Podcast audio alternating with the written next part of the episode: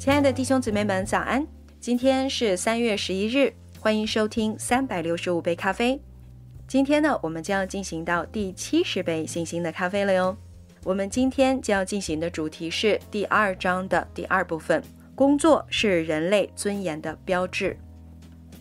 在昨天的内容当中呢，我们了解了从古到今普遍人们在世界上对工作的一些观念和看法。有的时候我们会把服务业、体力业的这些工作自动归类为低等的工作，然后从事脑力劳动的这一些工作，我们会把它归类为高等的工作。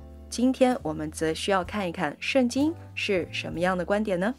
圣经对此有着截然不同的观点。无论是智力劳动还是体力劳动，所有的工作都是证明着人类的尊严。因为工作反映出人类身体上所持有的上帝的形象。圣经学者德里克·基德纳从创世纪一章上帝创造动物和人类的描述当中，深刻地领悟到，人类和其他的万物不同，人类有一份工作说明，有他自己的职务。换言之，上帝对其他生物的命令仅仅是各从其类，繁衍增多。而唯独给人类一份明确的工作，上帝命令人类征服、管理或者说统治全地。上帝给人类一份特殊的工作，乃是因为我们是按照他的形象所造。那这又意味着什么呢？古代晋东地区的统治者按照自己的形象制作雕像，将这些雕像立在他们的属地上。这些雕像象征着统治者的临在和他们的权威，这与创世纪一章二十六节有着相似的理念。上帝命令人类统治全地，而统治便是上帝照着自己的形象创造人类的最重要的意义。我们被召代替上帝管理全地，做他所造之物的管家。我们与上帝一同管理万物。使混乱的世界变得有序，用物质和人类资源创造文明，照料上帝一切所造之物。这也是上帝创造我们最主要的目的之一。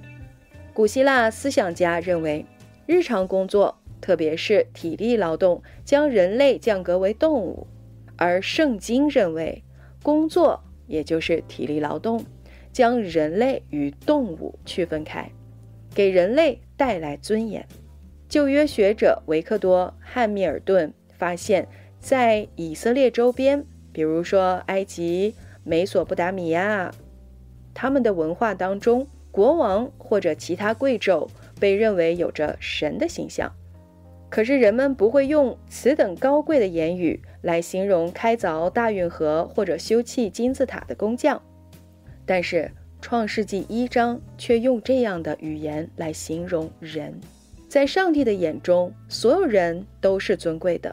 以色列周边地区所盛行的君主主义和排他主义观念被圣经民主化了。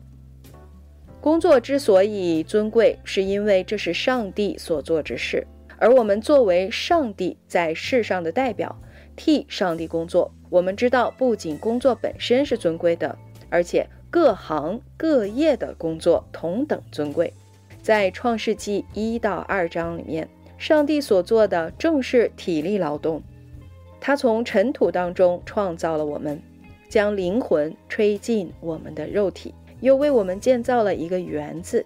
我们今天难以意识到，这在人类思想史上是多么具有革命性。对此问题，牧师兼作家菲利普·詹森曾讲：“如果上帝要降到人世间，他会以何种形象出现呢？”在古希腊人看来，他应该是哲学王；在古罗马人看来，他应该是正义而高贵的政治家。然而，希伯来人的上帝却以一个木匠的形象出现在世上。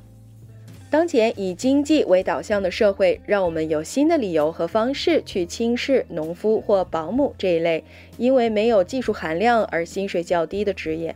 但是在创世纪中，上帝是园丁。在新约当中，上帝是木匠，每份卑微的工作都承载了上帝所赋予的无限尊贵。简单的体力劳动与神学研究一样，都是上帝所赋予的工作。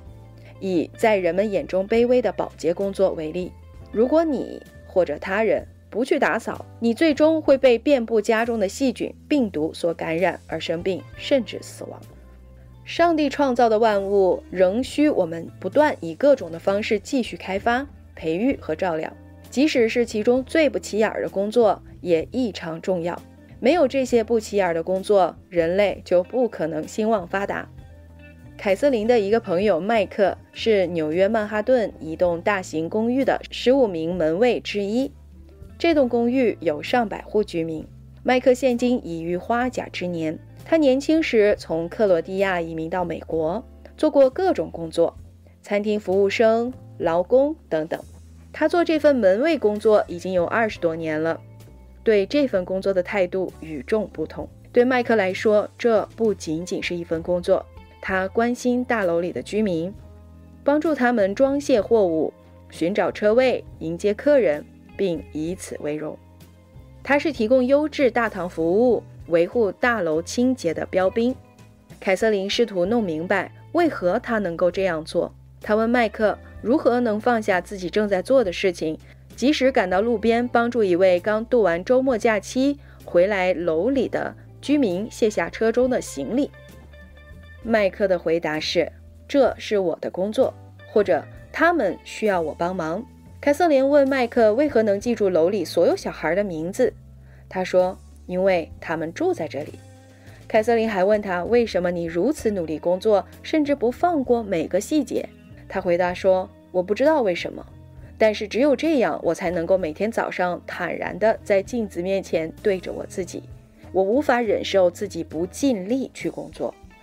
他明白，因为现在的工作和人生感恩。他为能够在这个国家生活和他所得到的机会而感恩。